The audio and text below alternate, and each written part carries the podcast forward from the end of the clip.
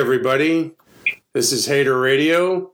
My name is Chris McLean. I am the host of Hater Radio, a college football podcast, which is now live streaming here on Facebook Live. Um, I'm here with my co host, Ian Gibson, on the phone. Ian, how are you, sir? I'm doing good. Excited for the uh, college football playoff this uh, coming week, uh, next week.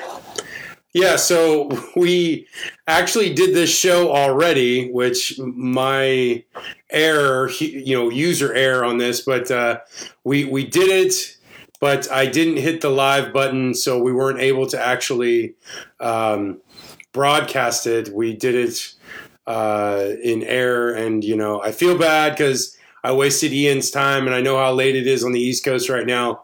Um, but Ian is a good sport, and he's doing it again. So what we're going to do here in this episode is uh, we're going to talk about a little bit about the recruiting, about a little bit about the the Gator uh, Bowl game in Las Vegas that I actually was able to attend, um, and specifically about the college football playoff and the two matchups coming up uh, next week. Uh, so. First, let's talk about recruiting. Ian, uh, a very good day for Florida. USF had a really good day as well. Um, anything that stands out from you from recruiting that was newsworthy? Um, at least, I, again, it's the early signing day period, so it's uh, not the easiest thing to judge, uh, you know, the whole class when it's this early in the process. Uh, but it, so far, it is looking uh, much better than previous years for Florida. Um, uh, obviously, with um, when uh, Vaughn was uh, in, and I wasn't as much of a priority uh, to uh, recruit at an elite level. Um, but now, you know, you're, seeing the commitments. Uh, yeah, Jaden Rashada would probably be the uh, biggest one. Uh, Kelby Collins of uh, uh, from Alabama as well. Uh, these, um, you know, commitments, especially within the state of Florida, a lot of IMG guys too.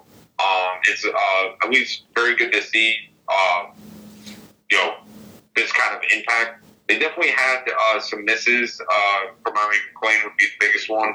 Um, but I would say so far it's been a good um, recruiting class so far. They still have uh, ways to go before the final uh, signing day period.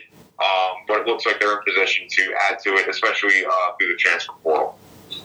Yeah, I mean, like we said, we, we talked about it in the earlier broadcast uh, that didn't go out, but uh, you know, there's a lot to still come in for Florida, um, a lot of transfers to shore up, and there's still the uh, official signing day period, which uh, that signing day is in February. So there's a lot to happen from here until now. Um, Florida still has several spots to fill up. Uh, we'll see then what happens and what it, what the class actually ends up. Um, secondly, I wanted to talk about um, uh, the bowl game real quick before we move on to the playoff. Uh, Florida loses thirty to three. The game was never close. Um, it's a real shame that the, the season ended the way it did.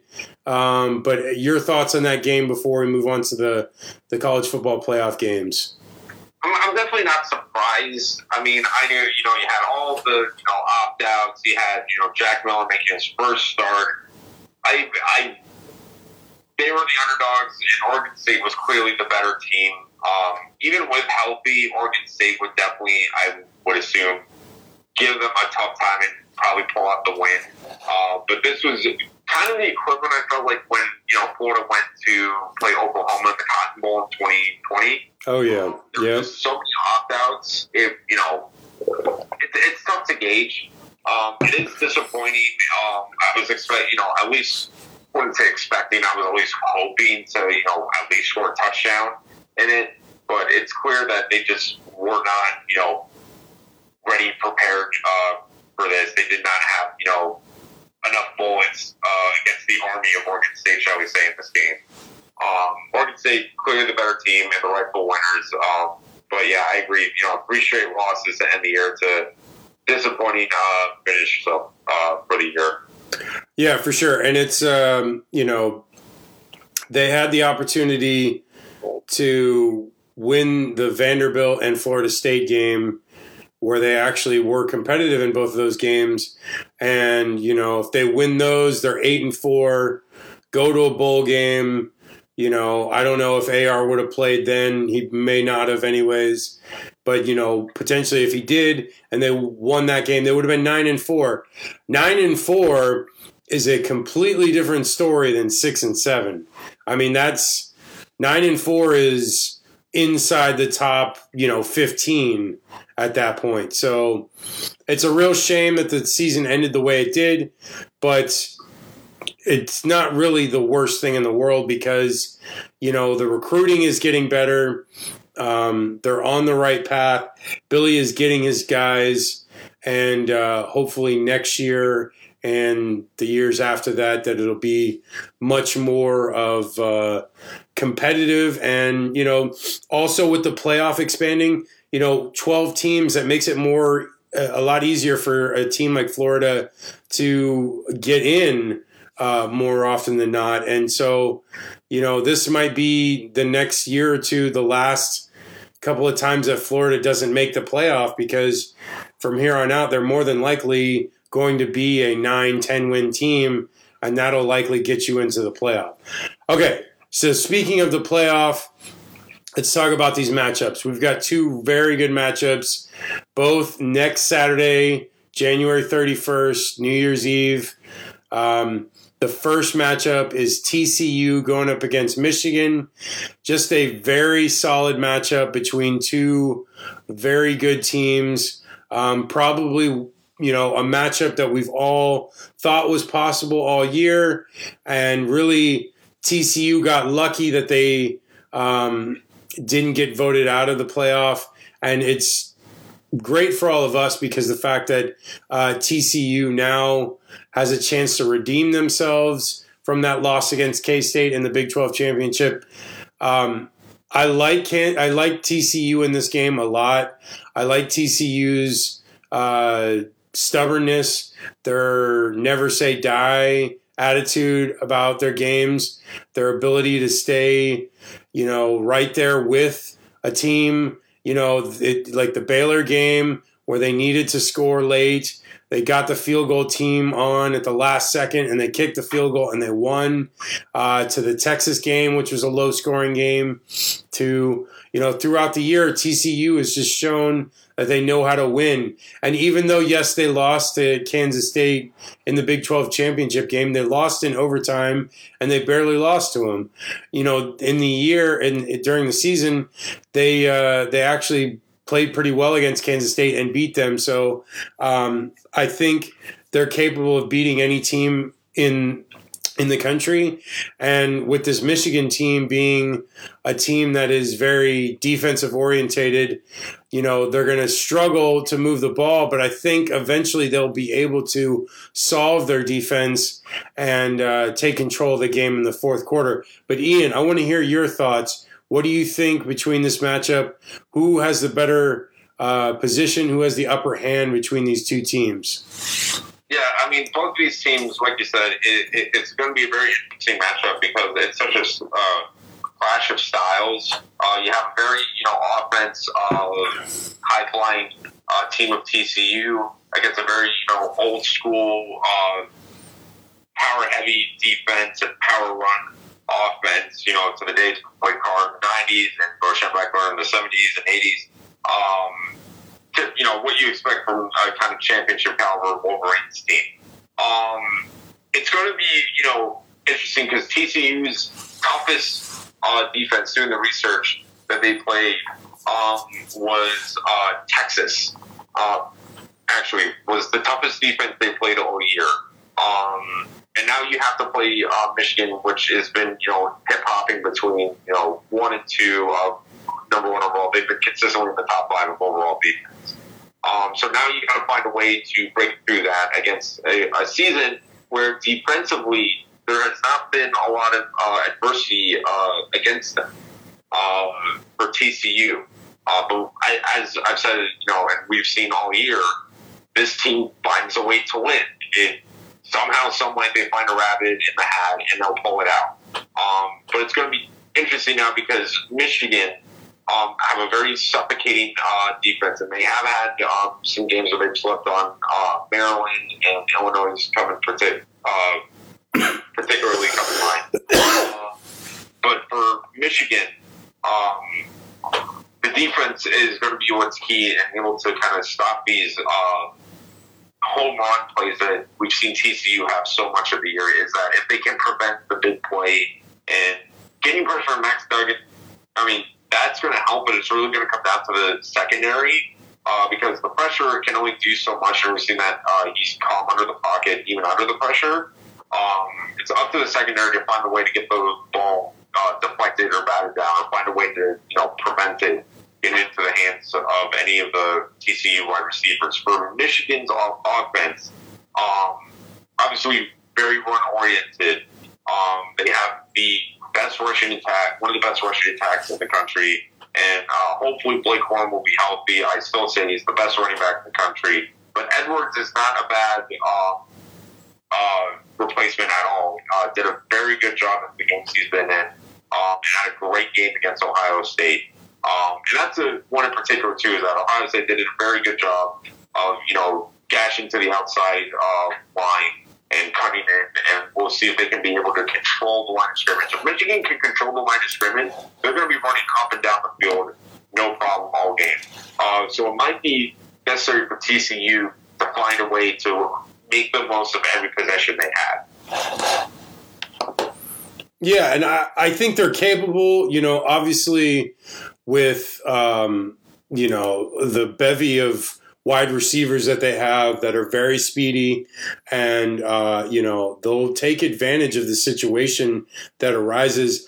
I think that Michigan's defense, you know, is capable, but I still think TCU um, has the ability to take advantage of that defense.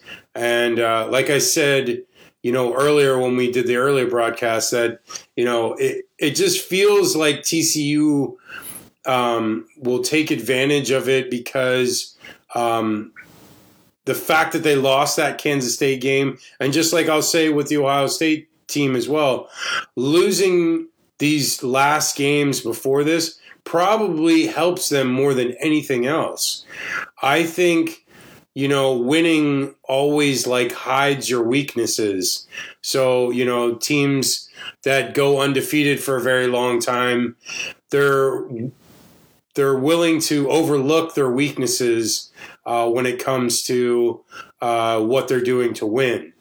Um, the teams that lose have to really look in amongst themselves and say, what are we doing wrong? What can we fix? And I think TCU and Ohio State uh, together took this time from you know the last several weeks working on what will make them better. I think TCU obviously needs to do a better job defensively, and I think that'll be key in this game if that they can actually get some stops, which I think Michigan's offense is weak enough that TCU can make enough stops. And I think that'll be probably the biggest difference in that game is because TCU has the offensive firepower to overcome Michigan's defense, but I don't think Michigan's offense has enough offensive power as far as passing attack. They can run the ball, yes. Blake Corum and uh, Edwards are amazing.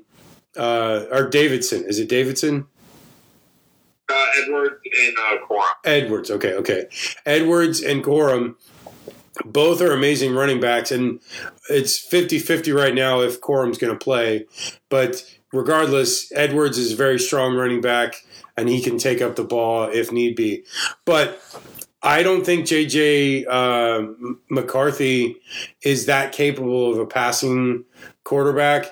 He's average at best.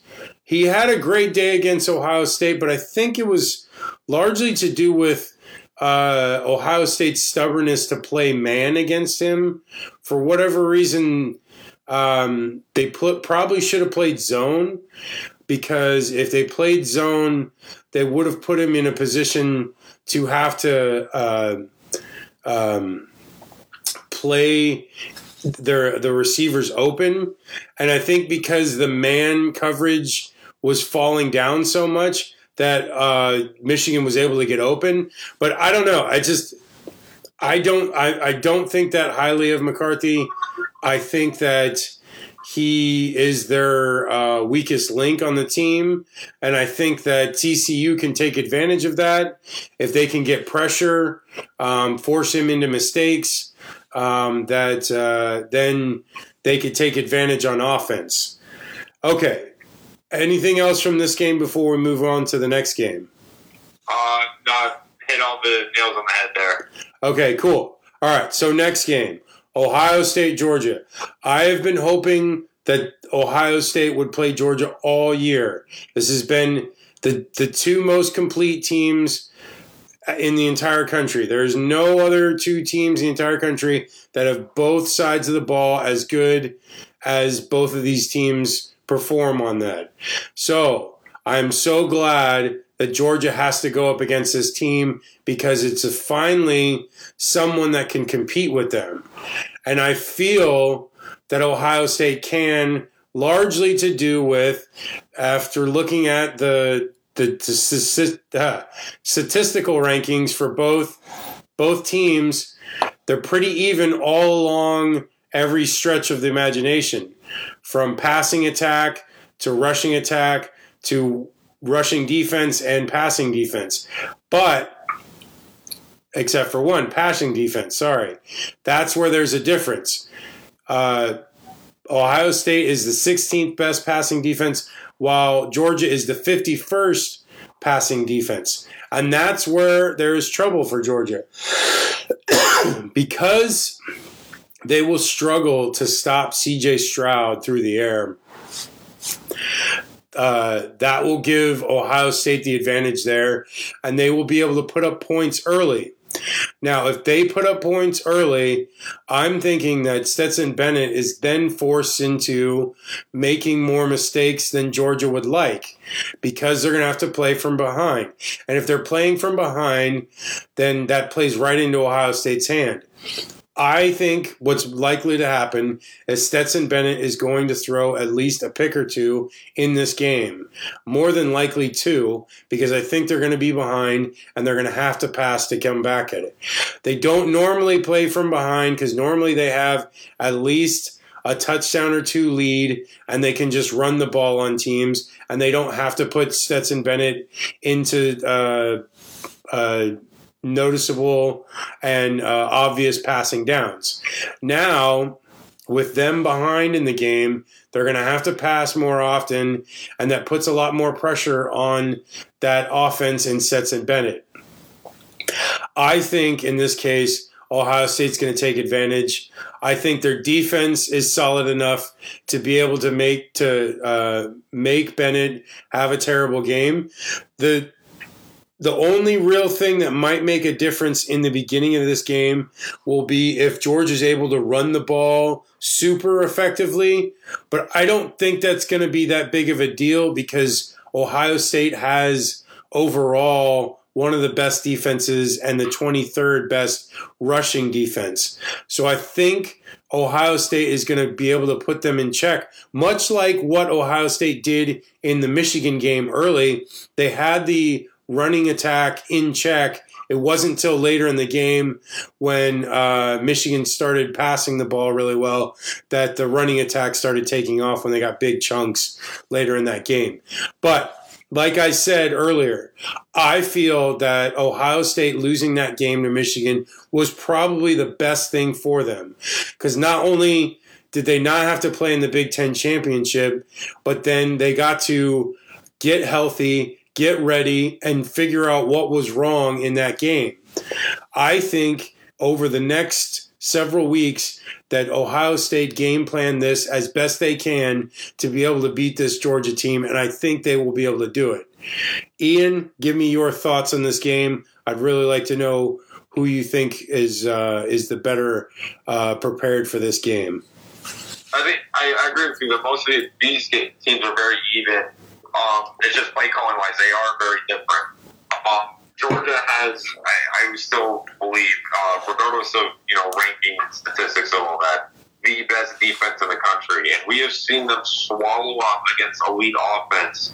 Uh, offenses this year, past, years past, you know, they shut down Tennessee um, and Hendon Hooker. They uh, now looking back on it, did an amazing job against Oregon um, at the beginning of the year. They have obviously, you know, slipped in a few games. They didn't look good against Missouri. They weren't looking too good against Kentucky. Um, and uh, against uh, Kent State, you know, it was a bit, you know, fuzzy at times. But Georgia, it's like a machine with them right now. They just have this like script of how to engineer the win. Um, you know, you know, in terms of play calling, you know, when the defense comes up, uh, and then you know when the uh, offense needs the uh, big play. They've done a good job of that too. Is that you see them, you know, wear teams out, similar to what you mentioned. Ohio State can do that too. Um, they can wear a team down for um, most of the game, um, and then um, once the, you know they're tired, that's when they attack um, and kind of break the line for them.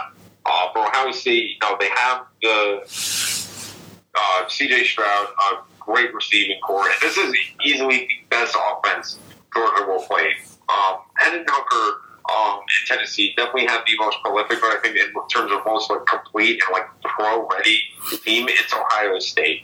So it's going to be up to Georgia to find a way, you know, to stop these playmakers um, from getting open. Um, but as we saw with, you know, the game against Michigan, and I, I mentioned this too, that that game against Michigan, uh, Michigan flat out beat them, but Ohio State did a very good job of beating themselves as well. So Ohio State has to find a way to limit the mistakes, and especially for CJ Stroud, don't be Superman every play. Just make the right play because Georgia is like salivating at any chance at a turnover, and they will capitalize on it. Uh, they score so many points off the defense.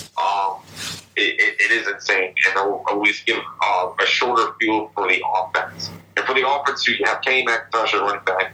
Um, and what I think the play calling will be is that, and we've seen it all year um, with Georgia, is that Stetson Bennett and Kenny McIntosh attack, um, where they will get you know positive yards. They the main thing is that they need to find a way to get you know three four yards uh, per play to make it where it's at least third or, second second man goal, third advantage goal, so that it's easier to convert on those short passing plays. Because I think that's what's going to happen is that you know they're going to call very high percentage quick passing plays for Bennett, and then they're going to have uh, McIntosh, who we've seen all year, you know, get nothing but positive yards.